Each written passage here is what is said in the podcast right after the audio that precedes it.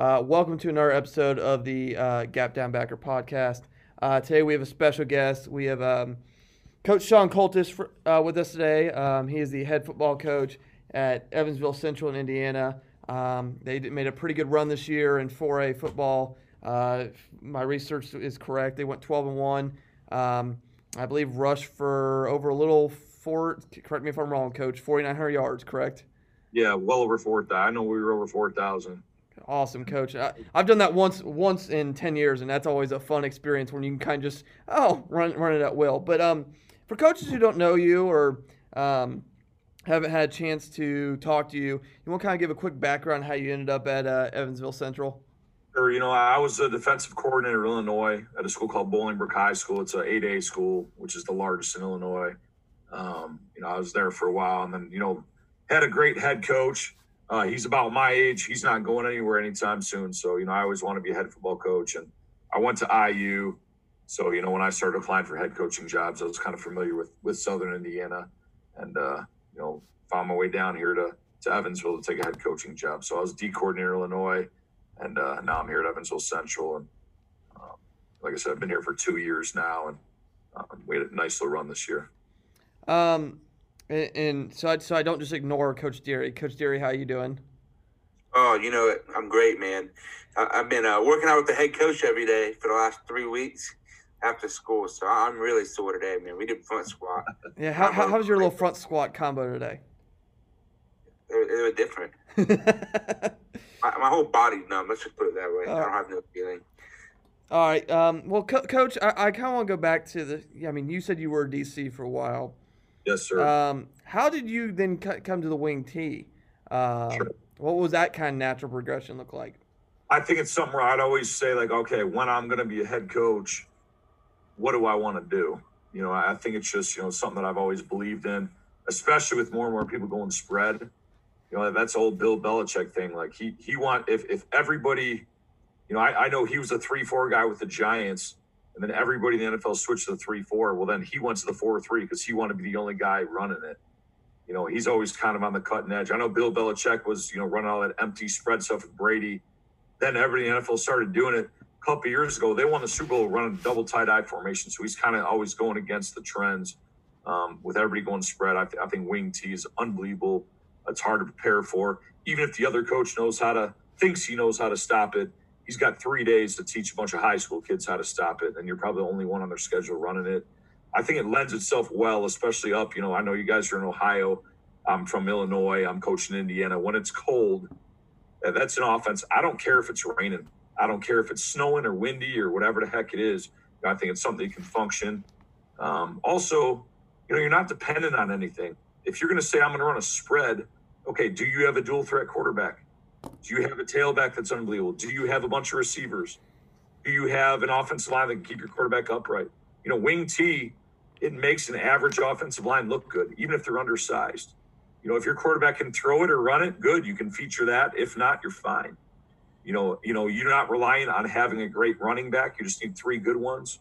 You know, a lot of the a lot of the blocking's predicated on the faking and things like that. So I, I just think from year to year, it's a system. You know, that not only nobody runs, but something you can run year in and year out, um, and you're not reliant on anything. And, and if there's bad weather, you're, you're still going to be able to function. So I just think it's a perfect uh, high school system that I, I truly believe in. Yeah, and I and I think it goes hand in hand on defense too, right? I mean, you. Oh yeah. I mean, everyone wants to play dominant defense, but you know, you kind of. I can't use how many times that I played. You know, I'm a defensive coordinator myself, and you know, team go that up tempo stuff, and they go three and out, three and out, three and out. They can't get the rhythm. Yeah, you know, it, it kind of. If you want to build something with long-term success, I, I can't imagine a better offense than the wing tee. Like, and someone said, if you get better athletes, okay, maybe you can kind of space it out a little bit and still run this stuff. Because if, if, if better. You can better, right? If you got, if you can run jet sweep with a five three guy, and you get a four six guy, that just yeah, makes I mean, it better. I mean, run it. I mean, I'd yeah. say it would just be even better. I mean, you don't gotta gotta so, switch to that point. Uh, just, I, I've been a big believer, and I think it just goes. So many people try to pick a. Their philosophy is like, all right, we're gonna have an explosive offense and a dominant defense, and they usually just never go hand in hand. Yeah, well, I, I think too is if you run the wing tee, you're probably bleeding the clock. You're going to be a very low turnover mm-hmm. type team. So even if you're not scoring, you're punting the ball. So I mean, it's it's things like that where it's it's certainly going to help your help your defense. But the, the thing is, I would just say is like it's flexible. You know, certainly if you have a split end out there that can catch the ball, you know, and, and he's outstanding out there, well, then you might throw to him more. You know, or if if you have a quarterback that maybe is an option guy, you can run some belly option or down option. If you don't, well, guess what? You can just run belly sweep or down sweep, and you still got a perimeter play that comes off your belly or down sweep. So I, I just think it's something where it has answers. It's flexible from year to year, you know, depending on what you got. You know, and it's something, I think it's important. It's like, you know what, pick something. You know, all these coaches, they, they have a losing record. They go to a clinic. All right, we're going to switch to this offense and this defense. Well, then it doesn't work.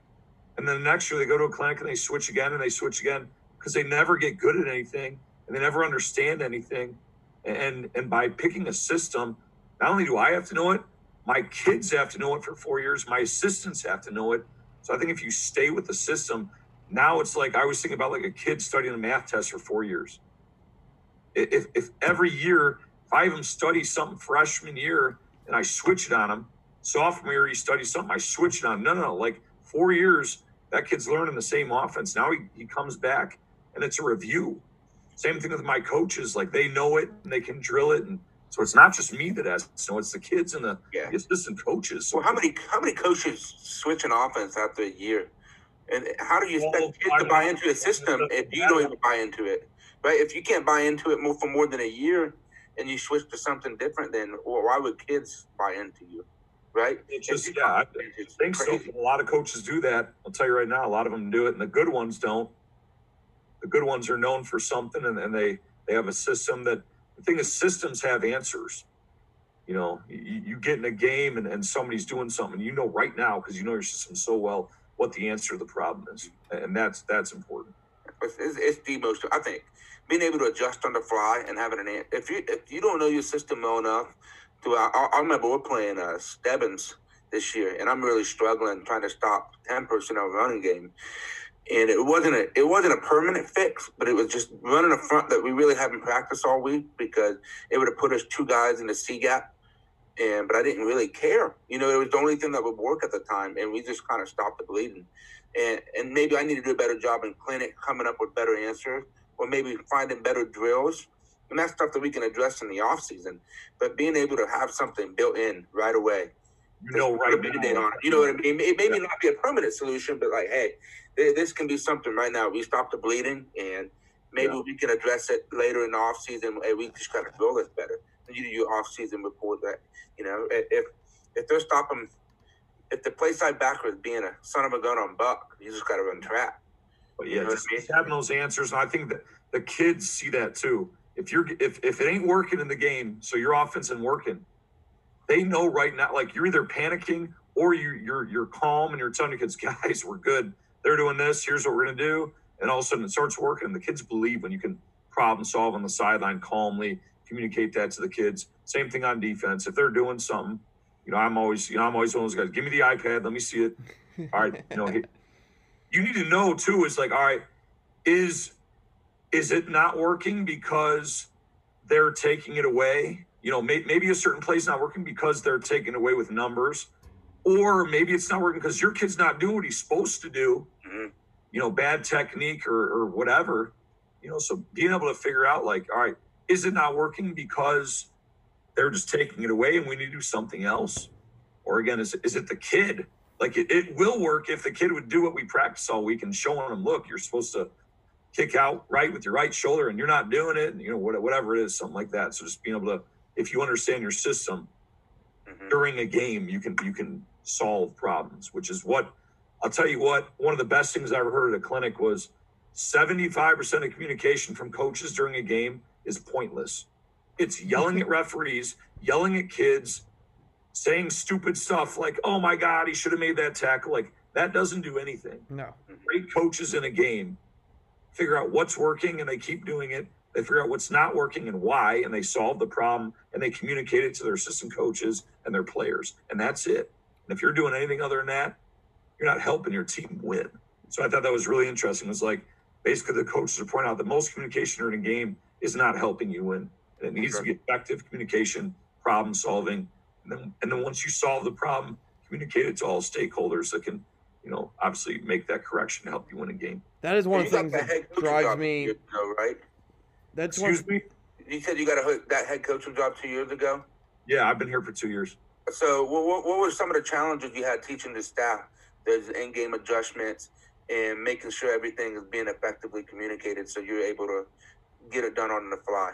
Sure. I think just kind of understanding, like, why, kind of troubleshooting it beforehand, like understanding, look, guys, like, you know, these are the most common errors, I would say. These are the things that most people do wrong on the play that are going to going to kill it, you know, or defensively. Like, these are, you know, so understanding beforehand what those common mistakes are, and that's exactly what you should be practicing. You know, so kind of understanding, like, look, where can this thing go wrong? What are those things that if, if we don't do it right are going to going to hurt us? And then be able to, to pinpoint it on film and say, there it is. He ain't doing it right.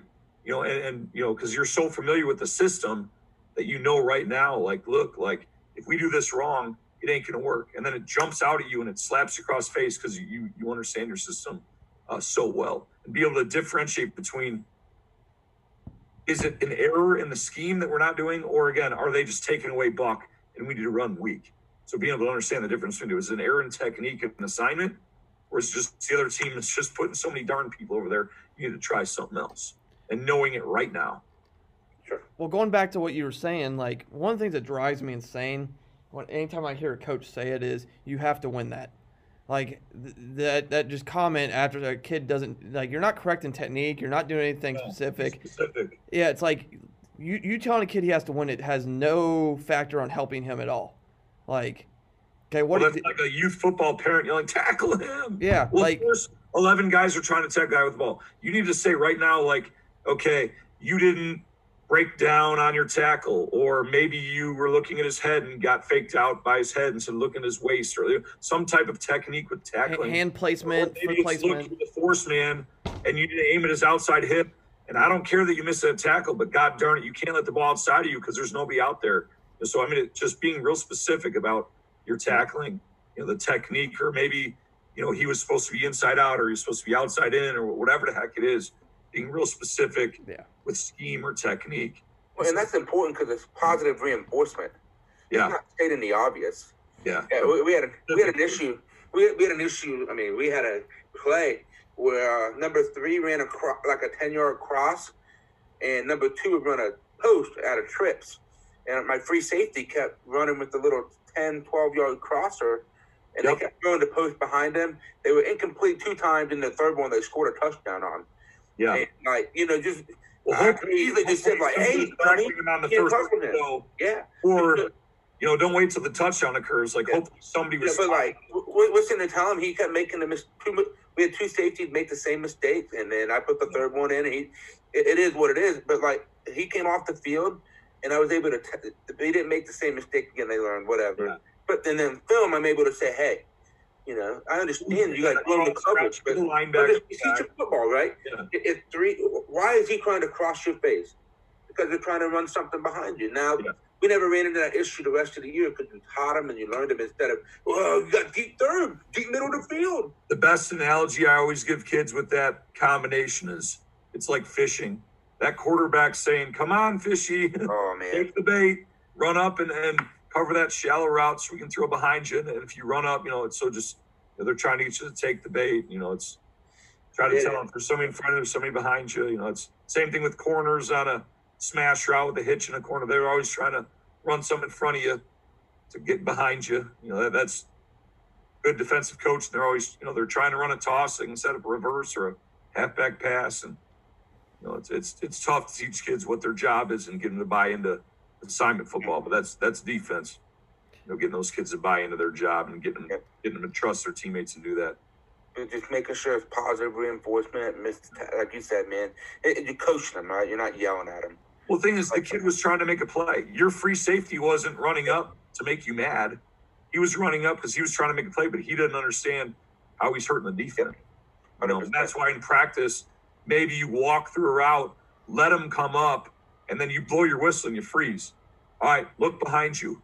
And now he can see it, you know, or like you said, show him in film. But hopefully make those mistakes. You know, I, I always try to troubleshoot in practice because yeah. I know what, you know, I think as a coach, you know, go through and evaluate all your offense and defense and see what killed you. And that's exactly what you should be practicing. Yeah. Better to learn those mistakes. And I always tell kids, you know, mistakes are great. Just make them in practice, you know? No doubt, man. No doubt. I, yeah. I agree, Coach. Now let's kind of move on to your kind of like wing tee system. Okay. Um, where do you guys start? Like everybody's a little different on their kind of like, I mean, obviously buck sweeps most wing tee teams kind of go to, but is that your day one install? Um, what- well, yeah, I would say we're going to install by series just because I think the backfield action is the same. So, you know, you want to, I, I would say you'd, you'd be a fool not to do it that way. So, you know, installing, you, we might have a whole week of like, all right, this is buck.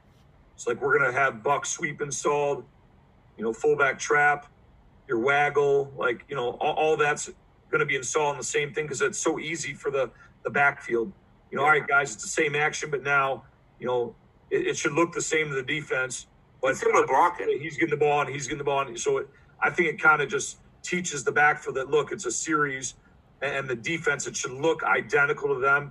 And I think installing it that way truly gets kids to buy into the faking aspect of it. So, like, look, if we're running fullback trap, the dive back and the quarterback, they should think that you're, you know, the quarterback, they should think you're running waggle, and the dive back, they should think you're running buck sweep. So, you know, or if we're running buck sweep, the fullback's faking his, tr- you know, so I think it just gets them to buy and understand the backfield action. It's a series and the faking. So we didn't install it like that. And if we were doing belly, you know, the next week, then all right, we're going to put in belly and belly sweep and tackle trap counter and all that together. And then we would install the passes the same as well. So whatever pass plays we had off of, you know, our buck series, we'd be installing the week that we install all the buck stuff. So it's kind of how we do it. Okay. And then what is your kind of, what, uh, curiosity, what does your kind of practice look like? How do you break the timing up for that? Um, sure. So, I mean, I, I would say we always did team takeoff first. So team takeoff, we put the ball on like the five-yard line or the ten-yard line, and everybody's sprinting full speed to the end zone. So I think that's great because it really gets kids to buy into the faking aspect. So even if you just put the ball at the five and say, look, everybody's sprinting full speed through the end zone. So now you got your quarterback and your fullback and your dive back. They're all carrying out their fakes, not only through the line of scrimmage, but five yards past line of scrimmage. So that, that's going to get every, you know, buying into the faking aspects. And, okay, you're reviewing everything you've installed. So week one, okay, you may not do team takeoff because it's all install, but now you come week two. Well, now you're always going to start off practice by reviewing what you've already done.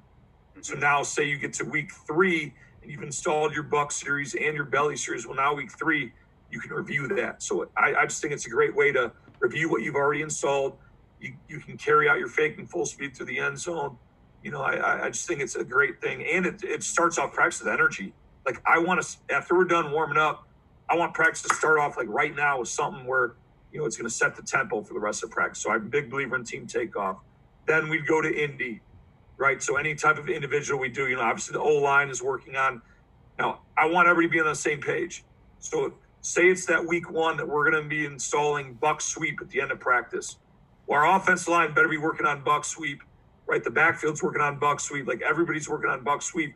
So when we come together at the end of practice, everybody's already done their parts. Now it fits together. And I know that's, that's obvious, but a lot of coaches don't do that. Mm-hmm.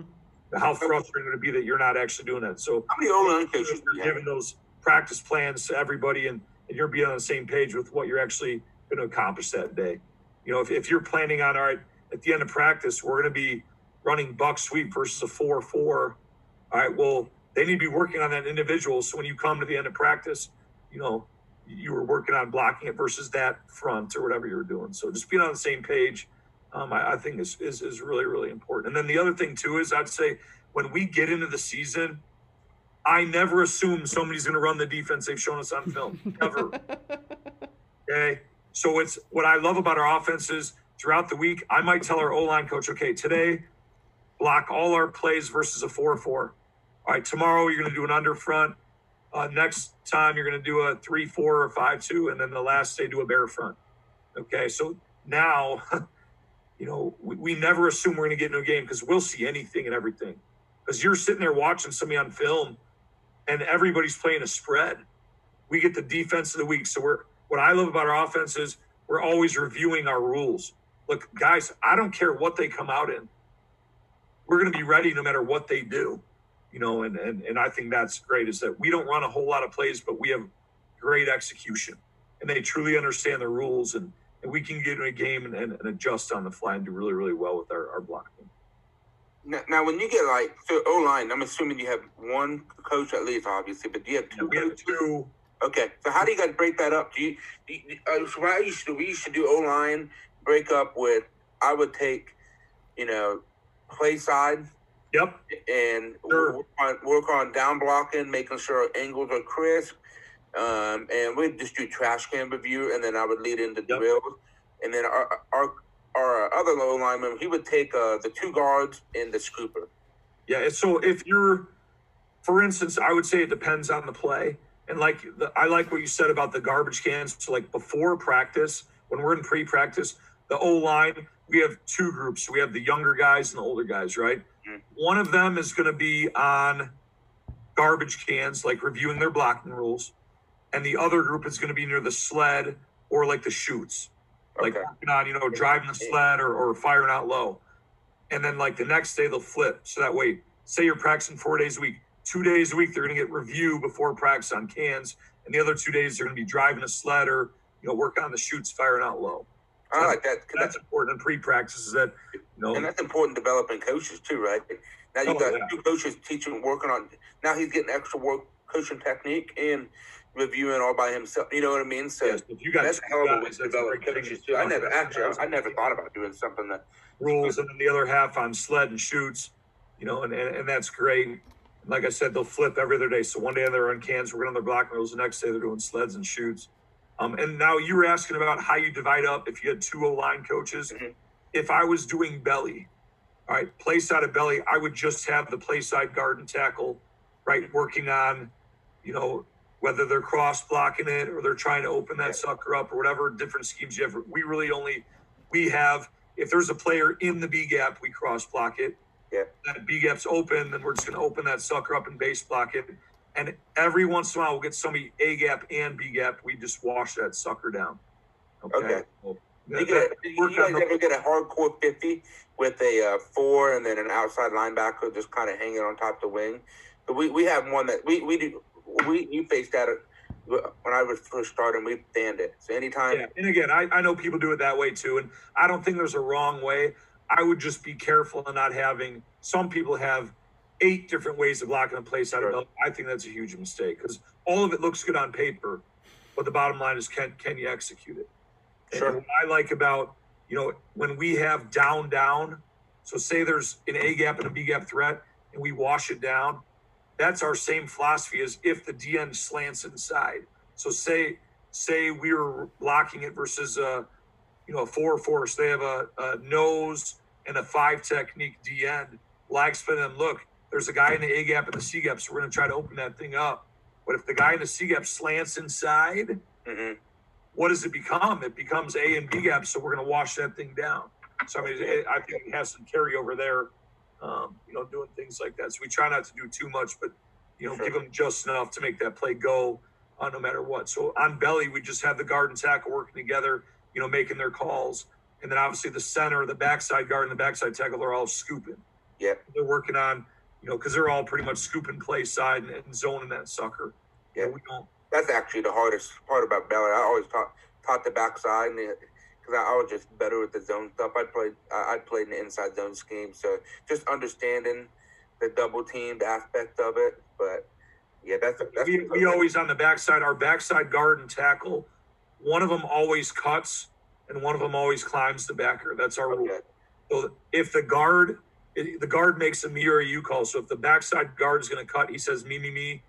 If and now he cuts if he has somebody like head up or in his A gap. So I just okay. tell him, look, like if there's a three technique, the tackle should be able to cut that guy, right? So basically, I tell that guard, like if you got somebody head up or inside that A gap, you call me, me, me, and you're cutting, and that tackle will climb. But if there's okay. nobody head up you or nobody in that A gap, you call you, you, and now you're going to the backer. And I'll tell you what. It's great. It works. That, that's a real simple thing for us. And I, and those D linemen hate it. They hate sure. it, but you know, and our centers, obviously he's stepping play side A to backside linebacker and all just kind of scooping, but between our backside guard and tackle, they're always cutting and climbing. So we always work on that in Indy. because we don't want to cut our own guys when it gets a team. Yeah. So we'll kind of work on our, our, our cut blocking is, is uh, backside of it. Now, if we're doing buck sweep, though, that's different. I want those two guards together. So now you got the, you know, the the guard is going to pull and kick, and the backside guard is going to pull and wrap, you know. So we'll, we'll kind of mix up who's with who depending on, on the play. All right. Do, do, um, before I get to some passing stuff, which which is going to scare some people, um, but uh, do you guys run any two tight ends at all or double tight sets? We didn't. And again, I would just say is like, do you have two tight ends okay. that are dominant? Yeah. You know, so again, I, I I wouldn't be adverse to it. Um, you know, obviously, it, it a little bit different. You know, from it would alter your passing game and things like that, um, and maybe your your weak side running game. But I wouldn't be adverse to it if we had the two tight ends. Okay. But we we didn't do it. We were more traditional with we ran um, what people would call one hundred to nine hundred. We ran one hundred nine hundred with end over. You know, bring that split end over to the tight end wing side, and then we ran slot formation. You know, so we basically had a tight end dive back on the same side, and then a wing back and a split end on the same side. Okay. And that, those are our three main formations. Now, now one of the things you did mention when we were messaging back and forth, and this is not a topic we've really addressed in our any of our um, video videos and podcasts yet, um, but you talked to me a little bit about pass game and kind of how you kind of you didn't throw a lot, but you threw effectively. And yeah, that, and that, and that that's I mean I think that's part of the uh, how do I want to word this? Uh, if you can do it real well in this offense, throw effectively, you can make this really dynamic. And, and oh, it, coach, yeah, it was. I'll tell you what, like again, we threw. I'm not even kidding you. About five times a game. I was hoping it would be about seven ish. Um, but here's the thing: if you, say you throw seven times a game. If you hit three big ones, I mean, big ones, right? I mean, that, that that's huge, right? Say you're three out of seven passing for over one hundred yards and one or two touchdowns, right? Now you hit three passes for over one hundred yards. That's over thirty-three yards a catch. That other defensive coordinator knows, he didn't know when, but he knows you're going to pass at some point. So those guys better better stay back. And if they don't, you know, it, it's a home run. Yeah. Um, so, again, I, I think it's, you know, it's something where it's just enough to plant that seed of doubt in those D Bs' minds. And when we do pass, it's, it's going to be big. You know, and, and, and I'd say set it up. Pass when you want to pass. Don't pass. Third and long, our kids got frustrated with me. Because they watch the N F L and they expect third and long, we're going to throw it deep. That's the last time I want to pass. Third and long, we're going to run trap. Yes. Count crisscross, something like that. And you know what? Belly sweep. We hit it a lot of times. Yeah. We get first downs on third and long running that stuff. We wanted to pass first and ten, second and two, third and two, because that, that's when it's going to work. And haul it because you're not guessing. When you're running a play, stare at those D Bs, and if they come flying up, that that's when you want to hit it. Um, and something, I'll tell you what, we pass to our tight end a lot, deep, and I can show you some on film here. Something that I really love is I got this from Jim McKee, who's a head coach at Scott County High School. We're going to talk to Jim here in about like two and a half weeks. So he's awesome, great guy. I'll tell you what, he he's had fourteen years in a row of ten or more wins. They've been to state four times. They're the only non-Louisville school to win state in the last, I don't know how long in that largest class. It's always Trinity, Saint X, or Mayo. And that guy, I've learned more from him than any wing T coach ever. And he's phenomenal. Here's what he taught me about throwing to your tight end.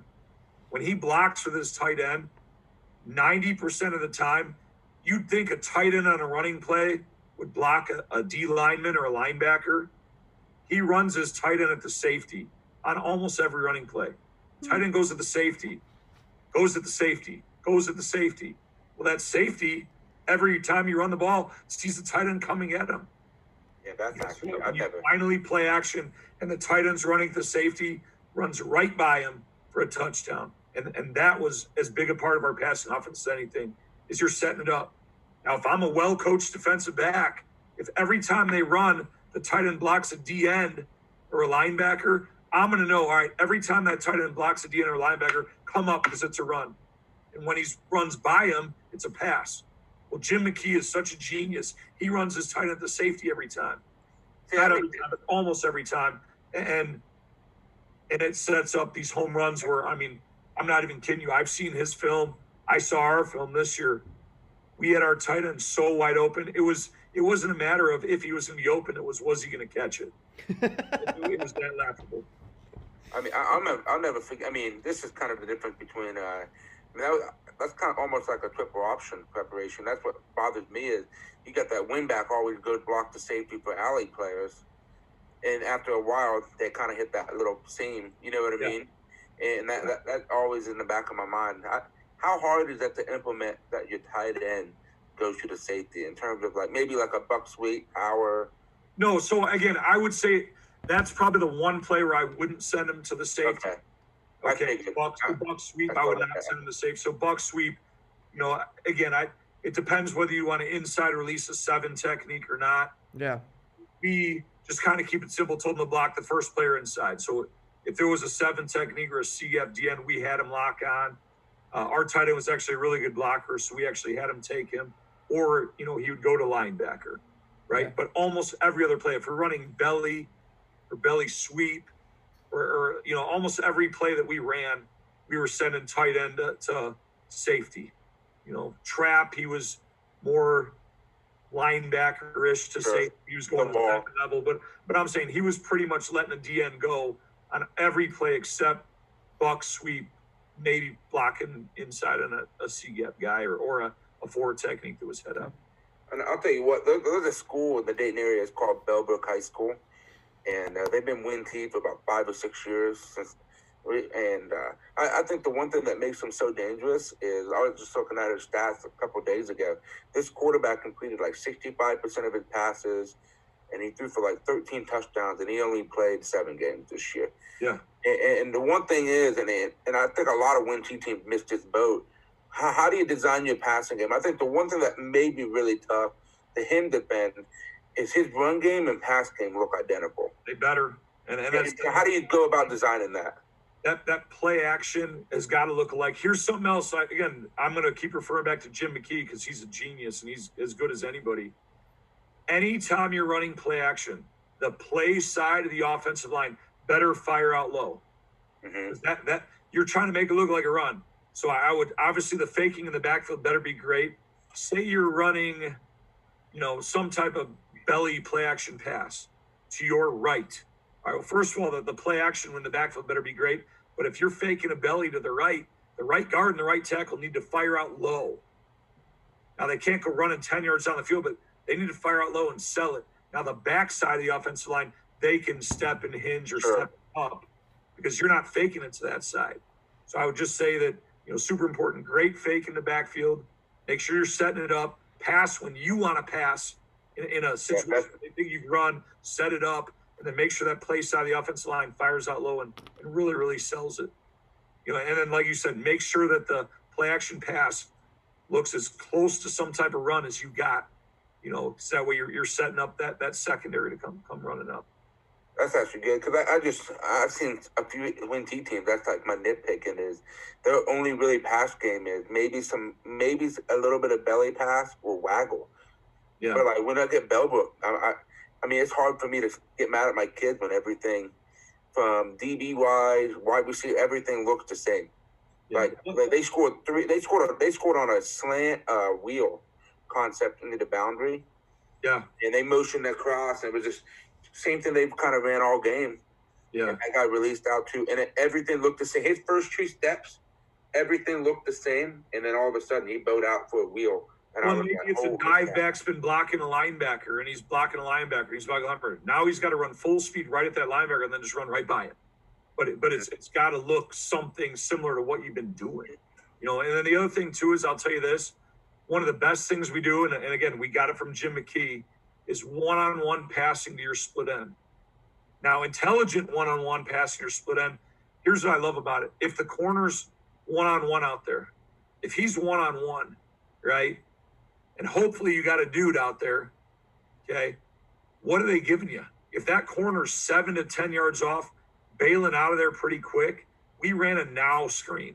I mean, our quarterback, as quick as he could, was throwing the, I mean, as fast as he could get the ball to the split, and the split end literally inside foot up, took one step with his outside foot and showed the quarterback his numbers.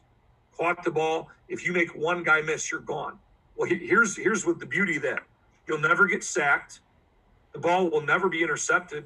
The quarterback does not have to make a read because you're telling him who to throw to, right? It gets your quarterback's confidence up. You should complete that pass. I tell him, look, we're going to miss it every once in a while, but that ball should be a ninety-five percent completion rate. And if your guy makes somebody miss, he's gone. Now, the other thing we did was, if it was one-on-one and we felt our, our, our receiver was better than the corner or the guy was pressed, we'd outside release and run a fade, right? So if they're pressed up and you outside release, that corner's got to turn his back on the ball.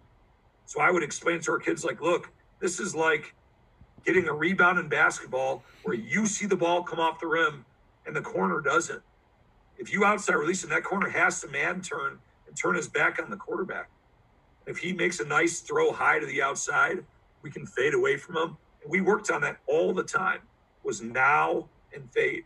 And, and being able to intelligently call it in the game, you know, is like, look, up the corner's one-on-one and he's ten yards off. Let's throw some nows. There was one game we threw, I want to say ten nows this year, and we thought of it like a run. We were going to complete yeah. it every time, and our kid was going to get at a minimum five to ten yards. If he made the guy miss, he was gone.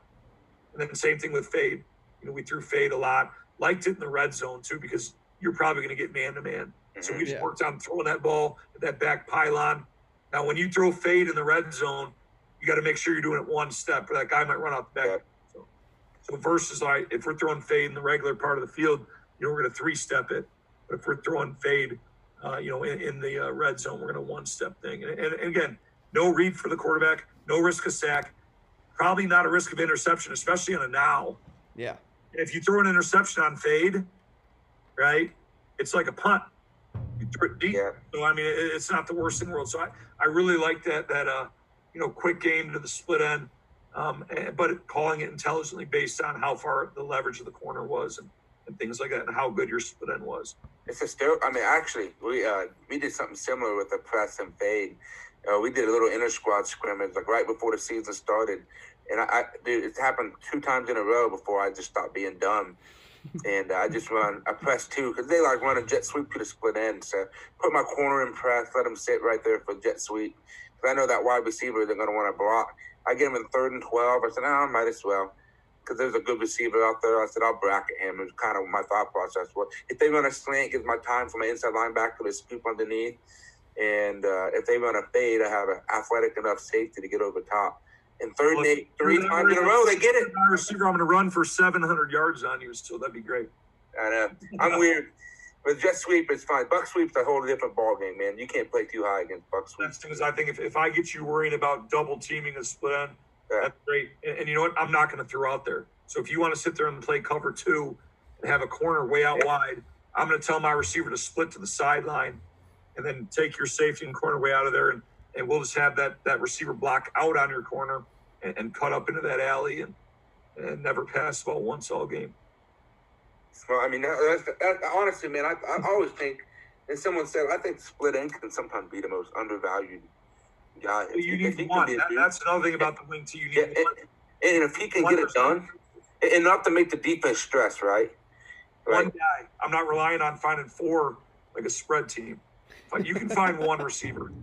That, that's gonna, you know. Oh yeah, and, and like I said, they don't have to be like if they're not speed burners. If they they're good route runners. That that yep. good enough. Like I mean, we have a junior receiver who's not a burner, but I mean, he was our starting J V receiver this year because he was our best route runner and had the best hands of all those kids.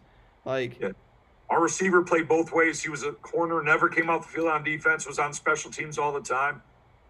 You know, and I what I taught him, which I thought was almost laughable, was I, I always taught him, look, does your block matter? If we're running buck sweep into the boundary and you're split out to the field, I told him to fake an hour out. I said, take one step, show your quarterback the numbers, and just stand there because we're not running towards you. So that kind of let him, you know, get some gas in his gas tank. Now, guess what, buddy? If it's split end over, if it's end over buck sweep and we're coming your way, you better block. Yeah. It was kind of like intelligently taking a play off. Why do I want the kid to go, you know, block full speed when his block has no impact on the play? Sure. I kind of taught him. Or I'd say, look, buddy, if you're dead tired, we'll get a sub in there for you so you can get rest. Because, you know, we're probably going to pass five times a game anyway. So, well, I think the element of, if you're running that now screen so well, think about the corner perspective. He's worried about not making that one-on-one tackle. You bust a buck sweep, that's your touchdown saver. You take out a pursuit. Yeah, he's for sure. So worried about, you know what I mean? He's so yeah. worried about if you get burnt on a fifteen-yard on a one-on-one. The problem is, is you, you're one-on-one in cover three, and you kind of bail. If you miss that tackle and cause a huge gain touchdown, Juan, you, you, you no, there's no hiding, man. You missed a tackle. It's embarrassing. And now you're worried about that, so you yep. come up a little bit. And now you're going to fade right by you. Now you're going, man, I don't know if I should come up or stay back. Or And, and now now you take them away here. from the run game, and you take them away from – I mean, you you I, that's actually one of – that now screen, I, I've never – I like it. Other than the hitch, I just say, because you get the ball out quicker. You really don't let that outside linebacker get out there. You know, I just I, I love it. It's it's so easy. Our completion percentage on it was great. Um, there was one six six D N we went against that darn near tipped one. So for the rest of the game, we had to cut him. That was that was pretty much the only adjustment we had to make all year on. Now was we had a big tall kid, so we just sold the tackle to to cut him, which we like, and then that solved yeah. that problem. All right, this is actually Scott County in Kentucky. So you guys see the corner out here, yeah? Yeah. One-on-one, no help. You count the numbers, right? I mean, they got everybody in the box and one guy out there, and he's playing really far off. So here's the now. Right now, just throw it, make a guy miss. You know, it's it's it's an easy completion. I'll show you. I'll run through a couple. So, again, know why you're calling it and when to call it. Again, everybody's in the box. You're one-on-one, and the corner's really far off. You can see right – I'm just as fast as you can. Throw it, boom, shake and make a miss. And, and I mean, it's it's so easy. You're you're getting completion, you know, immediately. It's so simple. But know why you're calling. Again, everybody, you count the numbers. They're all there's your ten. He's playing off. What defense? So simple. So right now, look at how far, I mean, he catches the ball. Look at how this guy is twelve yards away from him. Mm-hmm. I mean, it's it's like stealing candy from a baby. You're gonna get five or ten yards every play. Again, look at how far off he is. Right. This is all Scott County. They're in Kentucky. Throw it out there. I mean, and now you're just one-on-one. Make a miss. They were getting ten yards, and they actually made the tackle. Yeah, again, you can see it again. Everybody's in the box, and this guy's ten yards off. That's when it's good. So know why you're calling it. Yeah, and again, that move, don't don't make a bunch of moves out there. Make a quick, decisive move. Yeah. Okay, so here's again now. ten guys in the box, you're one-on-one and the corner's off. This is when you want to call now. Make a miss, preferably to the outside, away from the, the pursuit that's coming. Okay, so again, you can see it again. ten guys in the box, one-on-one, that guy's really far off. Just chuck it. Make a miss, hopefully. But even if you don't, they made the tackle. But, I mean, you go back and look, they're getting like ten yards. This is this is our team. Okay, but again, same thing. Yeah, you can see right here. It's, it's actually third and nine, but you can't even see the corner in a picture. Okay, we actually wound up getting, I think, a touchdown on this. Now look, there's one guy just make a miss. Now you run up the side. That was third and nine, and we just threw an easy now route, and actually, you know, that kid made somebody miss. Just breaks the tackle, and we wound up scoring a touchdown on. On third and nine, just because they were they were probably anticipating a fade. Okay, so again, I, you can't really see the corner in that picture, but again, same thing. I can't even see. I there's nowhere the corner is nowhere to be found. Okay, just, just get it, chuck it as fast as you can, make a miss. So again, a completion, good completion percentage, chance for a big play, you know. But again, know why you're calling the play. Don't just yeah. throw darts at a dartboard, right? All right, so here we go, fade. Now here's here's the opposite, right? One-on-one, press corner. Throw the ball. This guy's got an outside release. And, and if you look at the corner, right, it's like a rebound in basketball where the receiver sees the ball. Outside release, and now you put that in that position. Now that receiver's going to look back for the ball. This guy's got his back to the play. Just throw it up high to the outside. you see this position here. He sees the ball. Corner doesn't. It, it, know why you're calling the play. Yeah. Don't call it at random. Again, one-on-one. Now, how do you know it's man-to-man? Because of his eyes. This guy's looking at that, that receiver. Outside release him. Throw it high into the outside. Receiver sees the ball. Corner doesn't. That, that, that's simple. It's logical. Same thing. Anytime we see this one-on-one press, it's man-to-man, outside release, and right now it's, it's logical. This guy can't see the ball thrown. Throw that ball high in the outside. Now, we haven't gotten as good as the N F L with that back shoulder throw and all that stuff where you, you know, do that Aaron Rodgers stuff. But, again, we're calling it because we're one-on-one, and that guy's cummed up nice and close. Outside release, throw it high into the outside, away from that, that guy. Okay, so that, that's some of that stuff. Now, let me let me show you some of the stuff where the uh, tight end is uh, coming up the field. I mean, just uncovered. Let's show you a couple of those here. All right, so here we go. Motion across. They're actually motioning across. This is Scott County. Motion across. They're faking tackle, trap, counter. And that tight end's just running right up the field.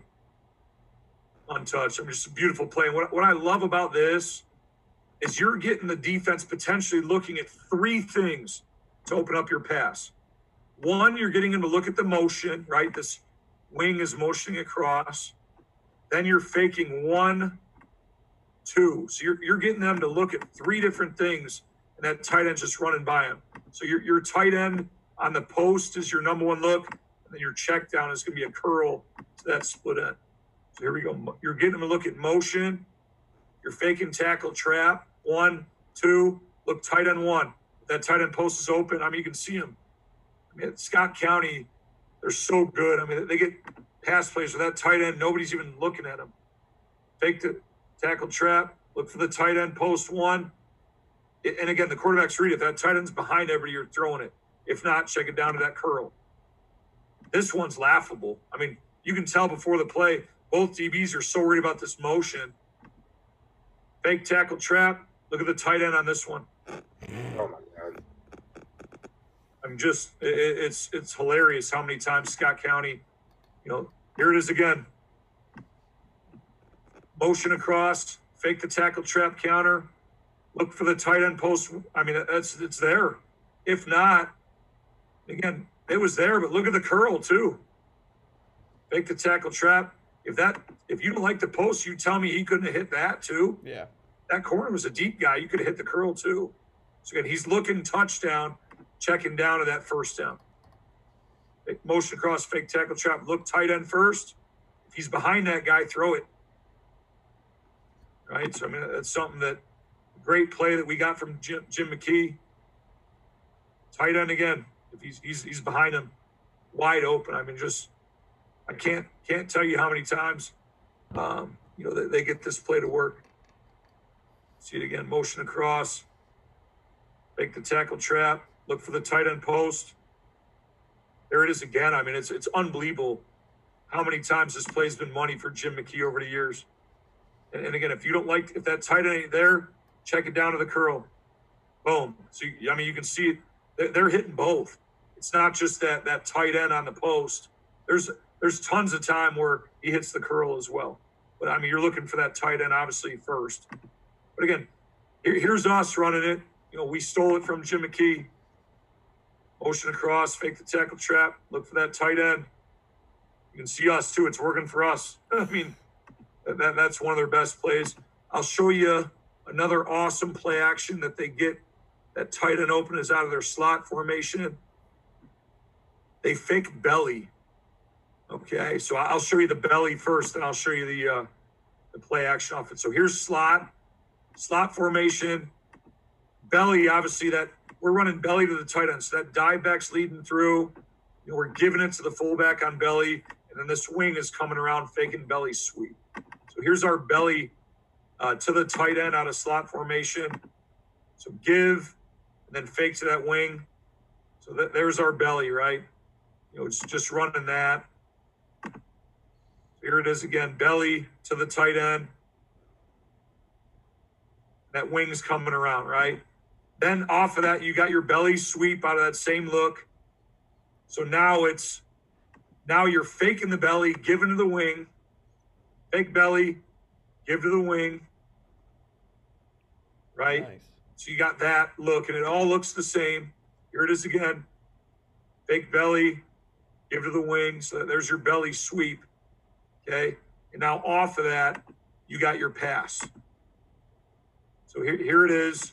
So now here's, here's the route. The tight end's going to run almost at that safety, and he's running deep to the corner. Your dive back's going to run through there just like he did on belly at that inside linebacker, looking like he's going to lead block on him, and he's running the out cut. Everything else looks the same. You're still faking belly. That wing is still going to come around looking like he's belly sweep, and he's going to block. But it all looks like belly and belly sweep. So here we go. So again, he's going to fake belly, and that tight end's running a corner out, and the dive back's running a five-yard out. So fake belly. He's looking for that tight end. I mean, look at that. It, it's it's hilarious how open that they'll get this stuff. So here it is again. Here they're actually going to hit the dive back. So fake belly. That wing's coming around looking like belly sweep. You got the tight end or that dive back. Now he hits the dive back on the five-yard out, and he scores. We tell that that tight end, if if, if we actually throw to the dive back, you got to become a blocker now, you know. So here's us. This is us running it. Big belly, that wing's coming around. Look for the tight end first. There he is. He's just wide open. He's backpedals in the end zone. You can see it from this view. Big belly, that wing's coming around. He's looking tight end first. And again, you can kind of see we had our dive back too. If we wanted to throw to him, he was open. Oh, yeah. Could have hit either guy. Here's them against Louisville Mayo. Uh, years ago in the playoffs, hitting it for a big play. I mean, look at that tight end. This is just wide open. And again, you can run. What's beautiful is you can run the same thing the other way. I actually like it better this way, probably just because if you look at the quarterback's shoulders when he comes out of the fake, yeah, I'm gonna put it slow mo.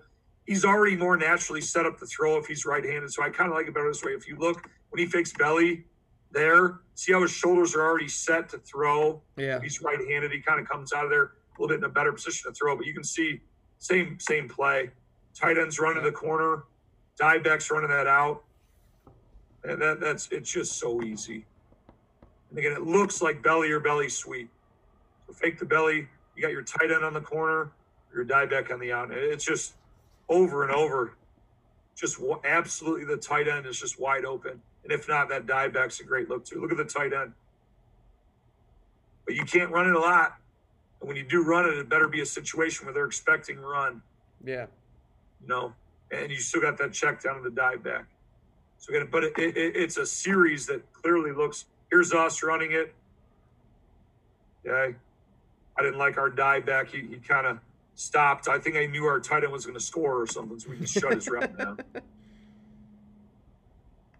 See how he, he, he, he you even seen him. He yeah. points. If you keep looking at our dive back, he actually points. Like to the tight end for us to throw it on. But look at our tight end here. Yeah, you can't get more open than that, Coach. No, and it's over and over and over. Here's Scott County again running it. Look at that. I mean, it's just so it, it's just beautiful. Jim McKee was nice enough. He actually shared all the film of his team going back like ten years. Jeez. So over that COVID break, I'm not even kidding. I watched every game of Scott County going back ten years, every snap of every game, probably at least four times. Kind of went through and said, all right, what plays were money for them over and over and over. Yeah. And we incorporated it, and that was our offense. And I, I call him and text him almost every day and bother the heck out of him. So you got you guys got a good one uh, coming on here in a couple weeks. Right. with uh Yeah, with we're, we're, we'll see him right after Christmas. Um, just for anybody wondering, Coach Derry had to pop out real quick. He had a small family emergency that um, – hopefully we'll be fine, but um, he had to sneak out real quick. Um, but, yeah, I mean, I, I, I appreciate you coming on, Coach. I, I know you got to get running here in a minute. Um, sure.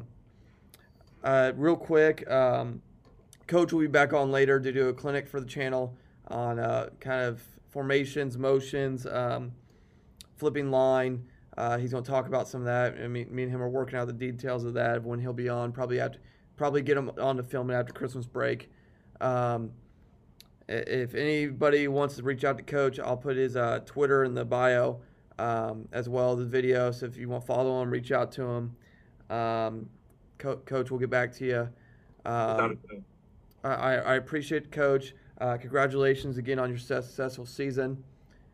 Um, and that is another episode of the uh, Gap Down Backer podcast.